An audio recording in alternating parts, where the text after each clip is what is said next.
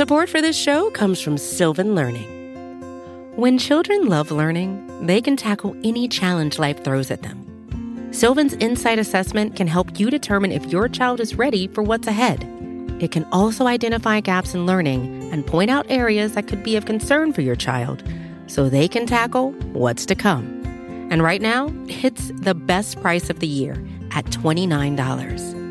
Go to sylvan29.com to learn more and get your child's assessment for only $29. That's S Y L V A N 29.com.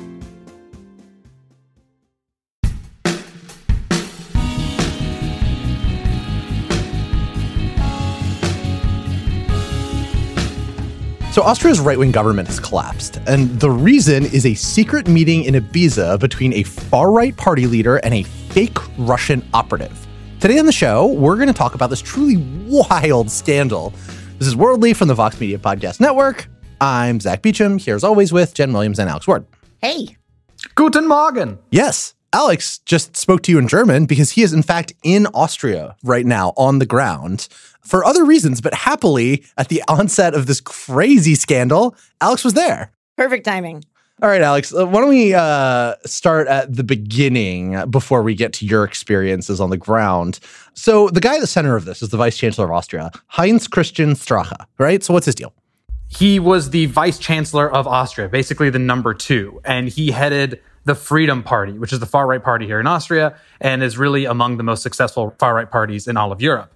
It has its pretty bad uh, origins, including being founded by basically SS officers, so having close ties to Nazis.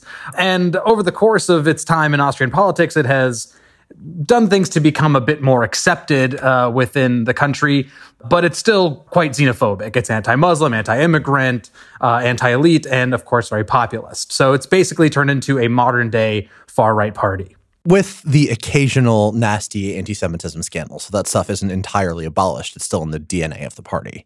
Now, they've had success recently, right? So they were in a coalition government before, as recently as the year 2000, but their biggest success of note since then was in the 2017 election. The mainstream Conservative Party, the People's Party, won the most seats in parliament, but it wasn't enough to govern alone.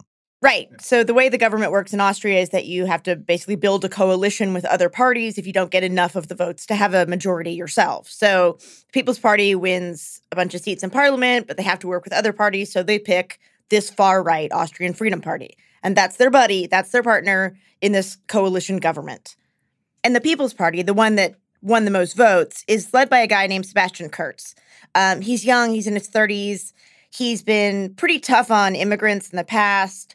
So he had kind of already adopted like a lot of the Freedom Party's kind of far right rhetoric during the campaign. So it kind of made sense for them to be like natural allies. So they formed a coalition. Yeah, he is one of the world's uh, youngest heads of state. It makes me feel a little bit unaccomplished given that he gets to run a government at around my age. And I would feel more jealous if he hadn't partnered with a truly vicious party and won a campaign based on anti immigrant demagoguery, which now seems to be blowing up in his face because of this secret meeting between Strache, his coalition partner, who he was trying to moderate, and this fake Russian operative person. The meeting happened in July 2017, three months before the election, and it was secretly taped. And the tape was just released last week. So this video contains some extraordinary images um, using hidden cameras inside a luxurious villa in Ibiza. And what it shows is that Strache and a member of his party are talking to this Russian woman. And they're basically colluding in order to win the October election. Right. So just so you can picture this, basically like you're looking at a couple people sitting around like a table on these really nice couches in this fancy hotel in Ibiza and they're having this conversation and they're basically like look there's this Russian woman there. She says hey I'm the niece of this big rich Russian oligarch and I've got some money that I want to invest in Austria. What do you got for me and they're kind of saying well once we're in government we can give you all sorts of lucrative contracts. But to get us there how about you spend some of that money buy half of this newspaper. And this video is six hours long, but there are two parts you should really know about. The first is that Strache is talking. And what he says is basically this Look, as soon as she takes over the Kronen Zeitung, and that's referring to a very popular Austrian newspaper, we have to sit down and say there are three or four people who have to be dumped. So I want to be clear on how wild this is, right? Essentially, the argument here is that we need to get this Russian woman and her oligarchic backers to buy a major Austrian newspaper and to fire the journalists that are critical of the far right and the Freedom Party. And like that that is as if the Trump Tower meeting had had an explicit agreement to like buy the Wall Street Journal and transform it into an even more right wing hardline Trumpist thing than it already was. It's like really extraordinary. Fire all the people who don't like us, start giving us really positive coverage. We'll get elected, and then we can give you a whole bunch of contracts and you'll make money, we'll be in power, it'll be a great deal. That's what they're literally sitting there discussing for like six hours. And just in case you didn't think they were being super explicit about this, what Strache goes on to say is if the medium pushes us all of a sudden two or three weeks before the election, then we don't get 27% of the vote. We get 34%. So what he's basically saying is, hey, if you buy a major stake in this extremely popular uh, Austrian newspaper, then my party is just going to gain more votes. Like you're going to be helping us out by making us look good ahead of the election. We will gain more power and ultimately have more authority in the government, which therefore allows us to give you more money. I mean, it's it's a very explicit quid pro quo. The part that really stuck out to me related to that uh, is when they say we want to build a media landscape similar to Orban's. Now, Orban is Viktor Orban, uh, the head of the Hungarian government, who has, and I know this from my own on the ground reporting there and research, basically turned the media into an extension of the state. He has bought up or taken control over through various different quasi legal pressures the independent media. So they own or their allies own roughly 90% of Hungarian media. So this is essentially an admission of intent to subvert Austria's independent press and turn it into a pseudo authoritarian state like Hungary where there's no check on the far right government. That is a wild thing for somebody to say in a democracy. Yeah, basically it would be like them coming in and buying the Wall Street Journal, the New York Times, MSNBC, the Washington Post, and CNN, firing everyone who doesn't like Trump, and installing people who used to work at Breitbart. Like, that's essentially what we're talking about here, but in Austria.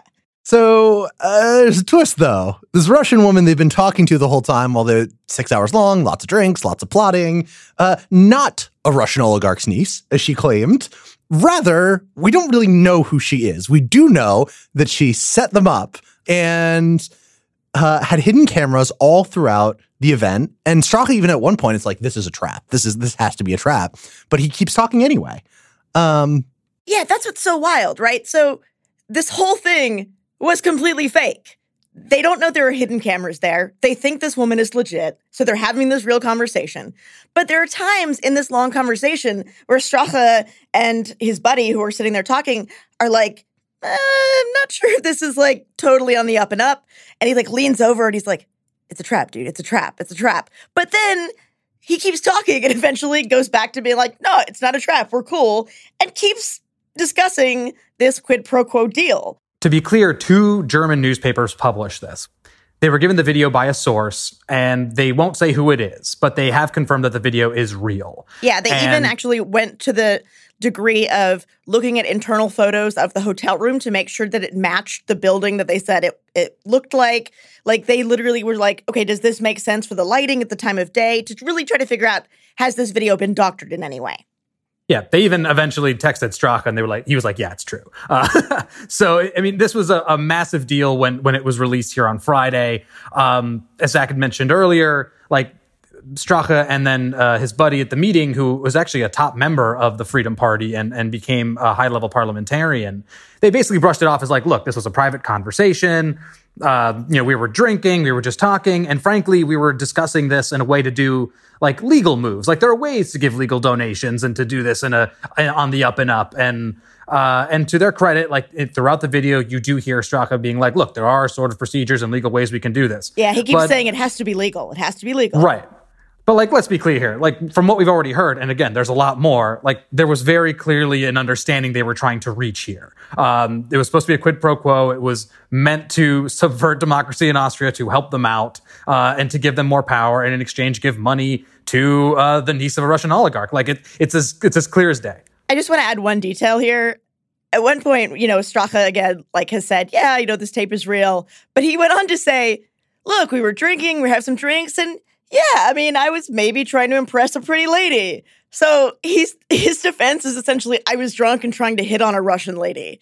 Not I was trying to sell out my country's political system to the Russians. Who among us, while we were dating, has not attempted to sell out your country to the Russians? I mean, it just seems like a normal part of the dating market to me.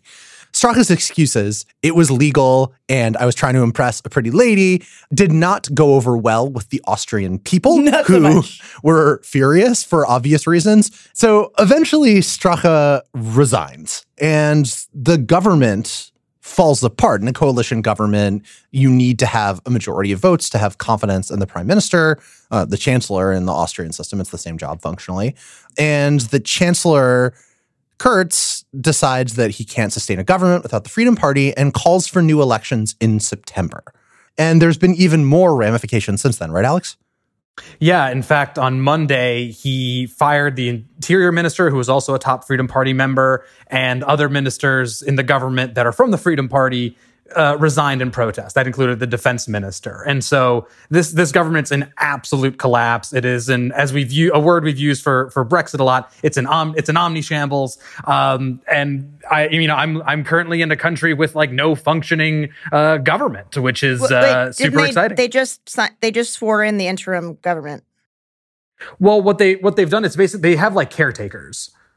Um, they've they've at, like there is a government, like there are people running a government, but there's no like legal like this team one, and so like for every ministry they've put in like caretakers. Okay, Got so it, it's not got like it's not like a Mad Max no government at all situation here. Like like saying I live in a country with no government, you're overstating it a little bit. Of course, I was doing it for effect, but yes, you're right. It's not you know I can walk down the street, everything's fine, like life goes on here in, in Vienna um, and in the country. But what is true is that like the people are of course angry and they are upset that like what they suspected in terms of politics. Um, there there was these widespread suspicions in Austria that like these kinds of backroom deals have been happening, that they've been getting kind of screwed by their politicians, and like this has only confirmed those worst fears. And in fact, the, the the maybe the most noticeable effect so far has been that the protests that usually go on against you know conservative and far right government have only grown since uh, what's been called Ibiza Gate, with a very fun little tidbit, which is the Vengaboys song "Going to Ibiza" is just blasting all over the city. Right. So if you haven't heard this, it's like this like super poppy like dance song. People are just blaring it from their cars. I before we started taping, I could hear it through uh, the window that uh, that I'm near. Uh, I've heard it walking down the streets. I've seen it at protests. Um, I mean, this is a very big deal. Again, like, is the country on the verge of collapse? No. Is is there widespread unrest? No. But people are are visibly angry. That that's all they can talk about. In my just casual conversations at like grocery stores and on streets, like this is the only thing people care about, and they genuinely are upset. They are genuinely um, angered by what they felt is, is a betrayal of of the Austrian government. Well, widespread collapse, widespread Vengaboys. I mean, who's to say what the difference is? But look, after the break, we're going to talk a little more seriously about the effect of this scandal upon the far right in Europe and what it says more broadly about these kinds of anti immigrant parties. Welcome back. This scandal is it's very Austrian, right? It's it's about things that happen relating specifically to Austrian politics, but it also reflects broader trends in the European far right, which has long been charged with an authoritarian leaning and being worryingly close to Putin and Russia. Uh, so, in some ways, this isn't just about Austria. It's really about what to make of far right populists in Europe today. No, that's right. When Kurz, the chancellor, invited you know the far right here to join the government, the plan was that maybe they will moderate, maybe they will come a bit more towards the center and not act in the way that you know far right parties in Europe have acted. Well, what did this scandal show? It showed the authoritarian leanings, right, trying to basically subvert the free press in Austria. Um, two, it showed that there was quite literal at least an attempt at quite literal collusion with Russia. Um, and so, like the things that many people have worried about what far right parties in power would do, like proved somewhat true.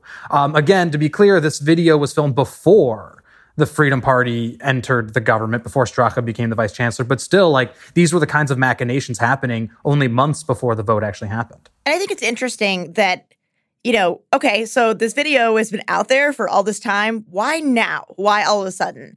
And my guess is that it has to do with the European elections, right? Currently, Europe is getting ready to vote for the European Parliament. It's like the legislative body for the EU. Uh, it's organized on the national level. So, like, you have candidates, candidates in Austria, you have candidates in other countries in the EU uh, who are running. And there's been this like far right kind of coalition that's been forming around this, like right now. We have a really great piece up on the site on Vox talking about this. But basically, all these like far right kind of leaders from Italy, from France, um, from the Netherlands are all kind of getting together and trying to run as this kind of like block in the European Parliament as a way to kind of essentially change it from the inside, right? Because they're kind of EU skeptics, right? So all of a sudden, this far right party, right before these elections, this video drops, this huge scandal of them colluding with Russia, right? So it's like a really interesting timing. And it, it really is kind of, in my mind, the way I see it is like whoever did this, and again, we still don't know, right? We have no idea who's behind this. The two German news outlets that ran the video, they know the source and they verified it, but nobody else knows where the hell this came from and who did this setup. But to me, it seems like it was pretty strategically, you know, timed to make the far right parties look really bad. So my guess is it won't have a huge impact outside of Austria. Uh, so somebody recently asked an official in Germany's far right party, Alternatives for Deutschland, about the video, and he's like, "That's the Austrians." I'm paraphrasing. It's the Austrians, not us. Uh, that we didn't have any role in this, and that seems to me like electorally, it'll be a persuasive defense. Ideologically, though, I don't think it is. Uh, the reason why is that people have described European right wing populism in sort of two starkly different terms, right? One is as a voice of the people, a challenge to liberalism, but not democracy, to liberal ideals about immigration and open borders and integration, and a, and a defense of national values, right? Not anti democratic. But the other vision, the vision that I think is more clearly correct, is that these parties are a challenge to democracy itself. Liberal democracy is a package, right? And you can't have these extreme xenophobic kinds of politics without, to a degree, challenging the idea that all people should have equal rights to participate in society and without moving in an undemocratic direction. And you've seen that in countries where the far right has taken power, like Hungary and Poland. Um, but here you have a more classically Western country, its far right party openly admitting that has it has authoritarian pro-Russian leanings in, in a way that's remarkable. I mean, now the video was secret, so it wasn't open, but it's, It's open openly now. yeah, it's open now. And it to me, this is the heart of the particular far right moment that we're living in broadcast on international television for everybody to see.